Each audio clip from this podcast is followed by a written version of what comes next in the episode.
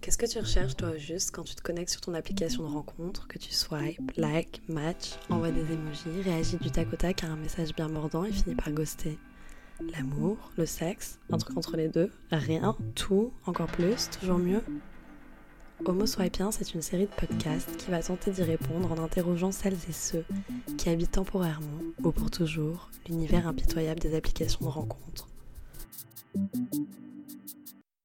Éclair, 32 ans, est la co-créatrice du compte Instagram Échec et Mec. Celui-ci témoigne, texte et illustrations à l'appui, des dates manquées, des rencontres ratées, des petites déceptions et des grands foirages qui suivent le rendez-vous que l'on s'était donné en ligne. Elle, elle est anonyme. Ces histoires, ce sont les siennes, celles des autres, les vôtres, sans aucune distinction de genre ou d'orientation sexuelle. Ce qui les relie entre elles, ce sont la même tentative de partir à la rencontre de l'autre et d'échouer. Cela est tantôt cocasse, drôle, tantôt triste, mais toujours le reflet de ce qui se passe lorsque la réalité ne correspond pas à la vision que l'on s'en était faite. Aujourd'hui, c'est elle qui raconte.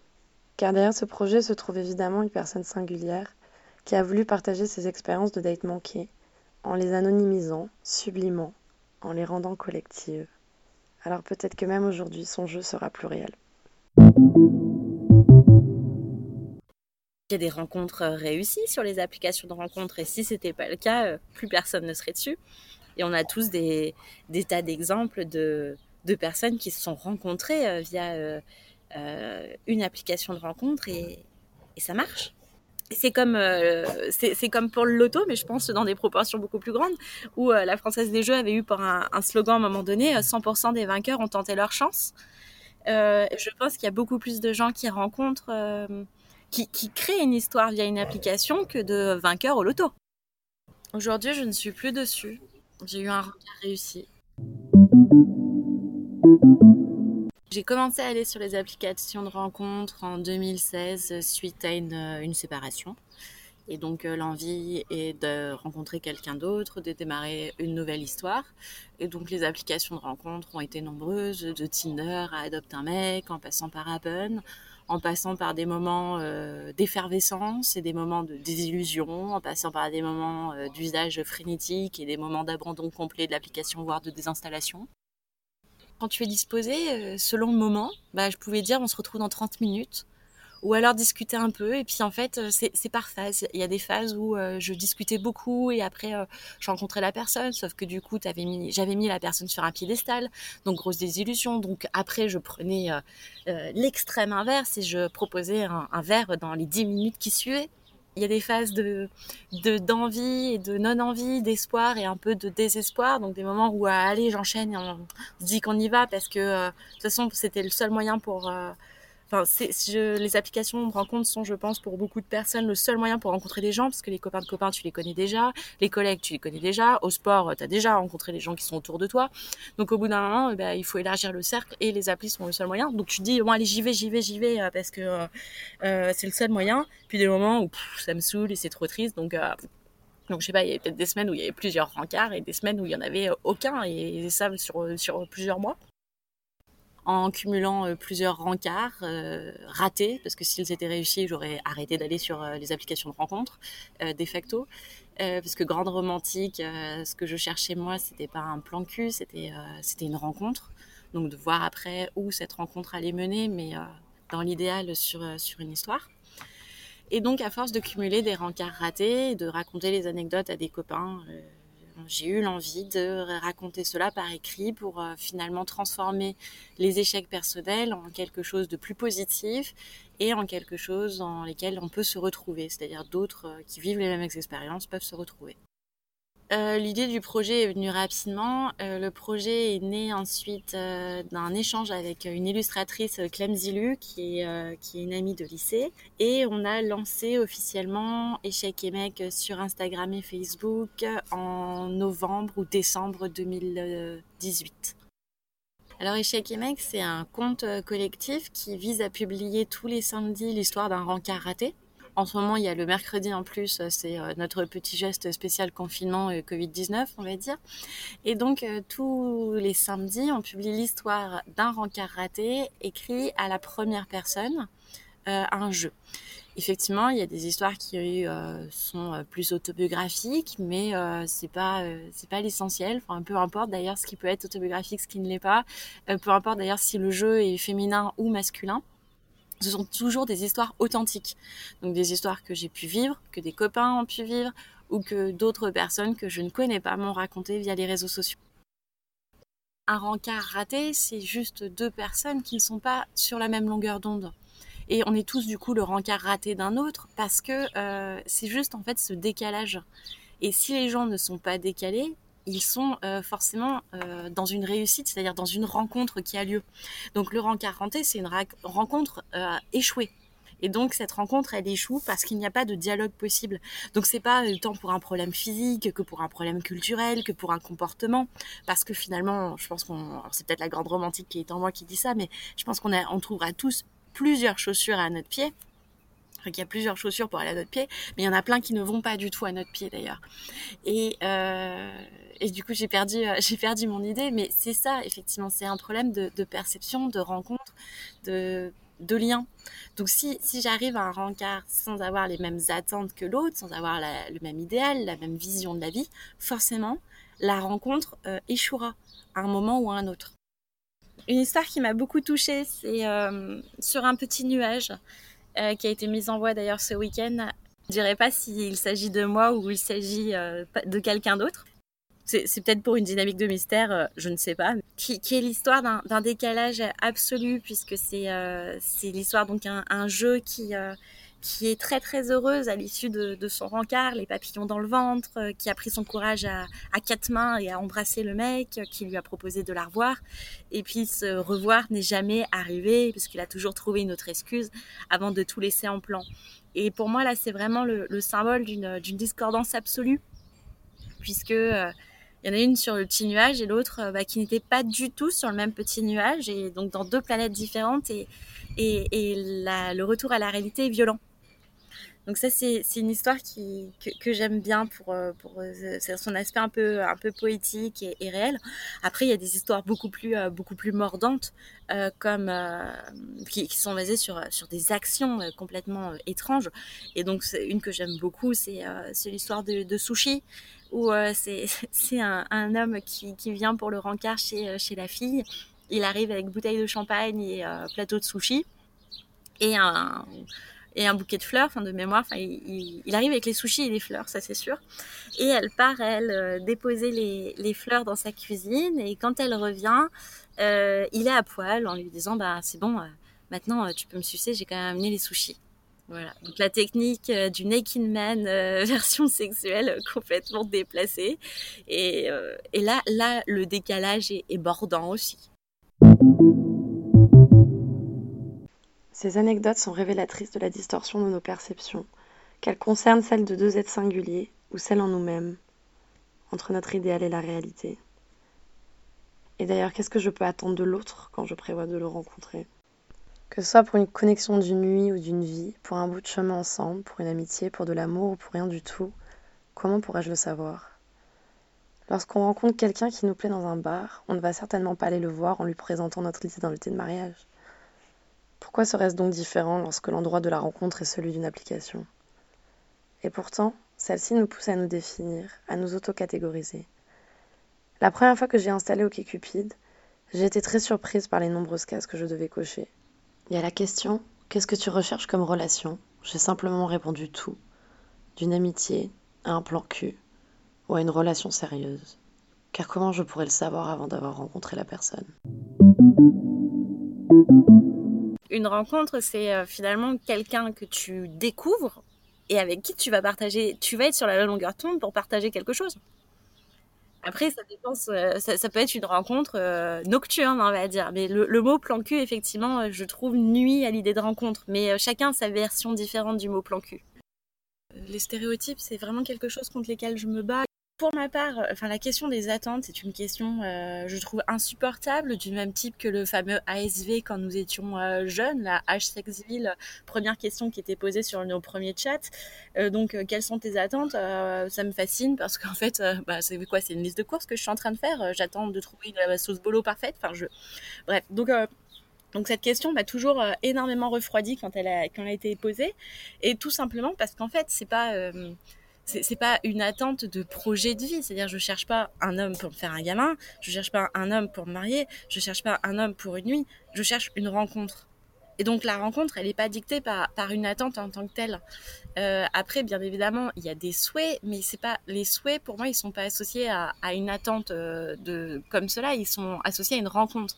C'est si euh, pour ça que je suis, assez mal à l'aise dans, dans, ma réponse et face à cette question, parce que euh, c'est effectivement une raison euh, des décalages, mais en même temps, c'est, euh, je trouve, transformer les rencontres en entretien d'embauche et ce qui est l'aspect extrêmement lassant des applications de rencontres où tu as l'impression de devoir décliner ton identité, ton salaire, ton tour de poitrine, euh, ta taille. Je, je, suis traumatisée par tous ces hommes qui, visiblement traumatisés par des femmes, euh, mettent leur taille euh, sur les, applis. Je me dis à chaque fois que si on me demandait moi de mettre mon tour de poitrine, je bondirais et tout le monde bondirait, mais, tout le monde a l'air d'accepter le fait qu'un homme doit marquer sa taille il y a une grande différence entre hommes et femmes sur les applications de rencontre, ne serait-ce que euh, le prix. Pour les femmes, c'est souvent gratuit. Pour les hommes, sur les applications hétérosexuelles, euh, c'est payant. Euh, que une femme sur Tinder a très très souvent au minimum une centaine de likes en attente, quand un homme n'en a aucun.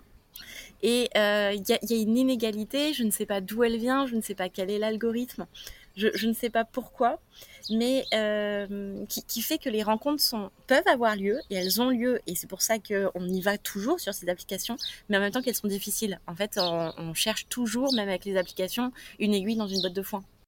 Il y a une dérive effectivement marketing, il y a différentes choses. Euh, je me suis pas penchée sur le sujet, mais euh, le stéréotype de l'homme euh, qui, achète et qui, qui est en droit et me semble assez injuste par rapport à une réalité d'hommes sur les applications de rencontres qui sont tout en souffrance, tout autant en souffrance que certaines femmes. Toutes les femmes ne sont pas en souffrance et tous les hommes ne le sont pas, et qui qui souffrent d'autant plus d'une solitude parce que l'application de rencontre ne crée pas de match pour eux.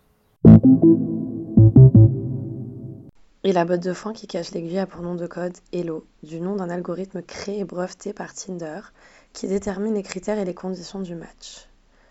Judith Duportail, dans son livre L'amour sous algorithme, a mené l'enquête à propos de ce code qui prend en compte vos données numériques visibles telles que vos likes Facebook, vos photos Instagram, vos nombres de followers, mais y ajoute en plus une cote d'attractivité.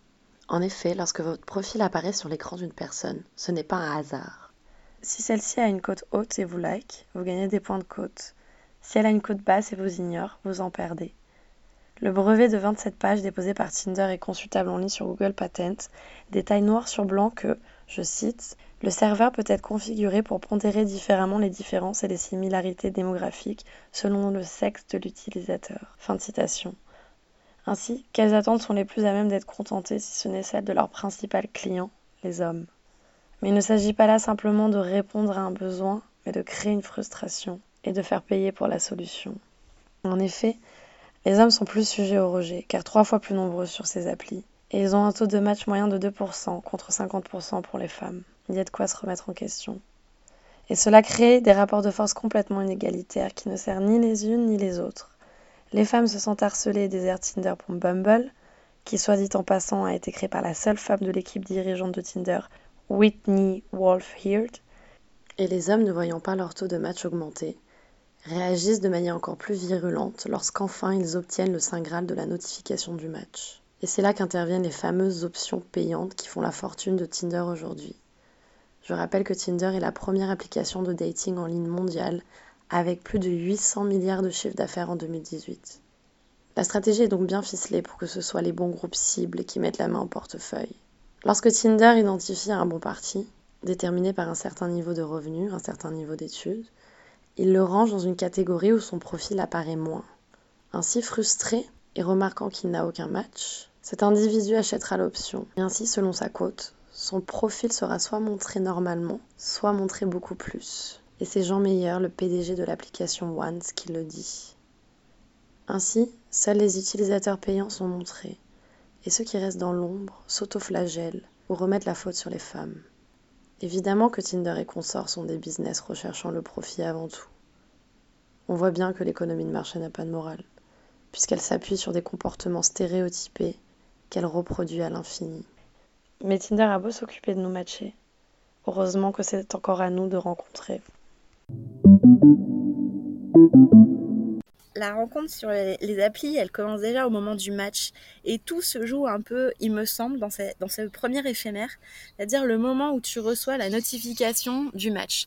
Si tu es disposé à ce moment-là, disposé dans, ah, parce que tu as du temps, parce que ton esprit est libre, parce que tu es prêt à te faire draguer et à draguer, alors tu, te mets à écrire. Et déjà, tu as déjà une première étape.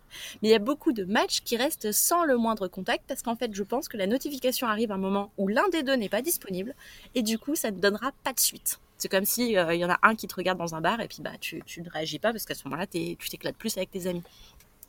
Euh, un, un, rencard réussi, c'est tout simplement un rencard où, il y a une rencontre, euh, peu importe où cette rencontre mène, euh, c'est-à-dire où en fait les deux sont sur la même longueur d'onde et passent un bon moment. Et un rencard réussi peut très bien déboucher seulement entre guillemets sur une amitié, ce sera déjà très bien. Euh, parce que euh, parce qu'en fait, deux personnes se sont rencontrées avec le même état d'esprit, euh, toutes les deux l'absence d'envie d'aller plus loin. En revanche, un bon feeling et donc une amitié qui naît. J'ai eu plusieurs plusieurs belles rencontres, que ce soit amicales ou des débuts d'histoire qui n'ont pas qui n'ont pas fonctionné pour diverses raisons, mais qui du coup font qu'ils ne seront jamais dans des rencarts ratés. J'ai aussi rencontré par des rencarts euh, des personnes qui sont aujourd'hui dans mes, dans mes amis proches. Donc c'est aussi euh, des rencarts réussis parce qu'ils ont apporté quelque chose. En fait, finalement, le rencard réussi, ce serait celui qui t'enrichit et pas celui qui, t'appauvrit, c'est-à-dire celui où tu pars avec euh, un petit bout de ton cœur, un petit bout de ton estime, un, petit bout de ton orgueil en moins. J'ai jamais ghosté, c'est sûr, ça je ne l'ai jamais fait. Euh, est-ce que j'ai été ghostée euh, Peut-être?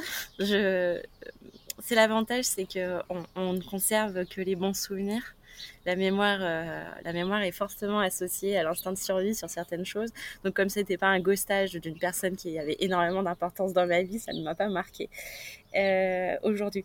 Mais ce qui, est, ce, est, sûr sur le, rejet, alors qu'il se fasse sous forme de ghostage ou puis il y a, plein de types de ghostage. Hein. Euh, finalement, euh, tu, te fais ghoster euh, dans des messages et tu ne reçois plus de réponse, ou ou parce que tu le lendemain il ou elle part et puis tu n'as plus jamais de nouvelles, euh, ce qui n'est pas tout à fait du, même euh, niveau d'abandon. Mais le, rejet est, quelque chose d'extrêmement douloureux et j'en parlais justement avec une lectrice cette semaine qui me disait qu'elle avait l'impression de perdre un peu d'estime d'elle-même à, chaque, à chaque rencard raté. Et effectivement, je, reconnais en fait des sensations éprouvées, euh, éprouvées aussi. Mais si tu ne dépasses pas ta peur du rejet, tu ne rencontreras jamais quelqu'un. En tout cas, moi, c'est ma, ma conviction et c'est ce qui a fait que j'ai continué à aller sur les applications. là encore, je n'ai pas un regard sociologique, euh, j'ai euh, mon regard est celui euh, de tous les retours que je peux avoir sur Échec et Mec, qui ne concernent que 7000 personnes, entre guillemets, donc qui, qui concernent très très peu des utilisateurs des applications. Donc pour l'approche sociologique, c'est un peu compliqué parce que forcément il y a un lectorat qui, se cible aussi dans, la démarche. Euh, le zapping, je pense que quand tu fais les expériences euh, des rencarts, c'est-à-dire euh, quand tu te mets en danger en fait en allant voir quelqu'un, c'est que tu n'es pas dans une démarche de zapping. parce que tu, te, mets en danger, tu, vas voir les personnes et, c'est jamais satisfaisant parce que, bon, très trivialement, tu peux avoir perdu de l'argent, tu peux avoir perdu du temps. Une soirée que tu aurais pu passer avec tes copains quand même, euh, ce qui aurait pu être bien plus sympa que euh, passer un mauvais moment avec un inconnu, euh, où tu, peux mettre en danger tes émotions, mettre en danger... Enfin, tu te mets en danger, en fait, tu prends un risque en allant voir les gens. Donc je pense que quand tu es dans un effet de zapping, c'est-à-dire de cumul et de next dégage vraiment, tu, tu te mets pas en danger de cette manière. Euh, après, est-ce que c'est le reflet d'une génération qui, est impatiente? Euh, je, ne pense pas. Je pense que c'est plutôt euh, dans le rencard des gens qui ont, qui ont envie de rencontrer quelqu'un et qui sont dans un monde euh, seuls. D'ailleurs, euh, j'ai plutôt cette, impression, c'est que dans, dans l'hyperconnexion des, applications, il y a la recherche de contact face à de vraies solitudes. Euh, il n'y a jamais eu autant de, personnes célibataires, pour plein de raisons, hein, euh, qui ne sont pas liées à un effet un effet de la génération est incapable de, vivre en couple. mais il y, a un besoin d'être avec quelqu'un que ce soit dans un polyamour, que ce soit dans une relation exclusive, il y, a un besoin de l'autre et il y a des gens qui souffrent vraiment d'une solitude forte. Je pense que d'ailleurs là, le, confinement actuel euh, doit être un moment extrêmement douloureux pour beaucoup, beaucoup de, personnes et les applications de rencontres euh, doivent essayer en ce moment de remplir cette catharsis pour euh, encore plus en fait, même s'il n'y a plus de rencard, essayer de combler un vide. Et donc c'est pas tant la recherche d'un mieux, c'est la recherche de quelque chose. Et de quelque chose, si ça ne correspond pas, ben en fait, la solitude est mieux. Parce qu'il y, y a, aussi cette vraie force dans les applications de rencontres et dans notre génération, une génération qui accepte les séparations, qui, euh, qui divorce, dire la, la capacité à dire je préfère être seule qu'avec cette personne. Et ça, c'est une vraie démarche hyper forte, je trouve. Parce que euh, si, si, on est prêt à accepter euh, tout ce qui ne nous convient pas, il n'y aurait plus de célibataires, je pense. Et Claire évoque ici ce grand paradoxe propre à notre génération. Ayant grandi avec une haute conscience de nous-mêmes, nous nous dédions avant tout à notre propre épanouissement. Et pourtant, nous n'avons jamais été aussi seuls et en attente de combler ce fameux vide. Alors, que cette tentative prenne une forme quantitative, j'accumule les conquêtes, ou qualitative, je recherche un vrai partage, il s'agit presque toujours du besoin viscéral de connecter avec l'autre de sentir sa propre existence en la partageant avec autrui. Qu'il se nomme amour, rencontre, connexion, partage, qu'il existe une nuit, une vie, le temps d'un verre, pour toujours jusqu'à la prochaine fois, c'est toujours le désir qui est à l'œuvre. Et comment le faire subsister, ce désir, dans une société effervescente, où la connexion se mesure en gigabytes, en likes, en matchs, en taux de conversion? Eva Illouz, dans son livre Pourquoi l'amour fait mal, explique très justement que la vie amoureuse se conforme à la logique de la vie entrepreneuriale, où chaque partenaire donne la priorité à sa liberté et donc attribue tous ses malheurs à un moi défaillant. D'où la souffrance infinie liée aux nombreux rejets, ghosting, abandon, qu'il soit l'issue malheureuse d'une rencontre en ligne ou simplement d'une rupture amoureuse.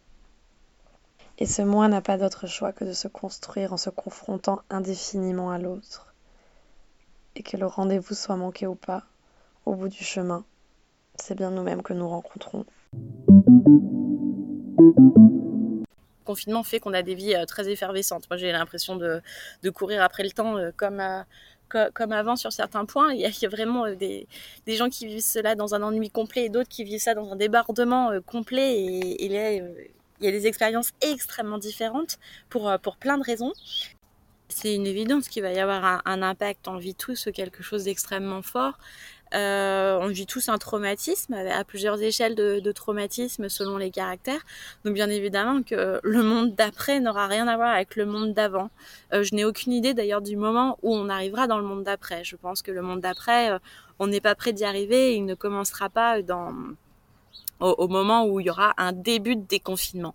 Euh, mais euh, me projeter sur euh, les, impacts que, ça va pouvoir avoir, je n'en ai aucune idée, euh, mais je pense qu'il peut aussi en être beaucoup de bons, parce que finalement, on, fait très très attention aux autres aussi, on, prend soin, on écrit, on, est dans un contact, on, s'inquiète, et on, se déconnecte un peu aussi de l'effervescence de nos vies mais je, pense qu'il va en rester euh, de bonnes choses, c'est-à-dire voir aussi euh, dans, le numérique des connexions très positives et, et ne, pas, euh, ne pas avoir un, regard tout blanc ou, ou, tout noir et savoir aussi apprécier la vraie rencontre, c'est-à-dire être avec des vrais gens et pas sur son téléphone, et apprécier euh, la connexion aussi avec euh, ceux qui sont loin. Mais bon, je, suis peut-être une idéaliste.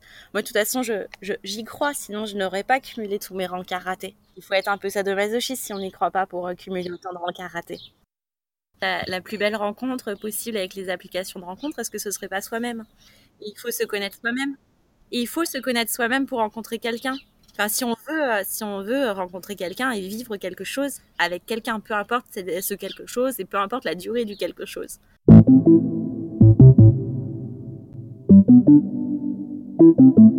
Se connaître soi-même, c'est essentiel pour être prêt à rencontrer quelqu'un.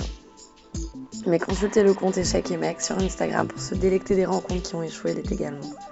Je remercie Éclair pour sa participation au podcast Homo Swipiens et vous invite à me suivre sur les réseaux sociaux, à partager ce podcast, commenter, noter. Vous pouvez également me faire savoir si vous souhaitez que je fasse le récit de vos histoires. Et je vous dis à la semaine prochaine pour le prochain épisode.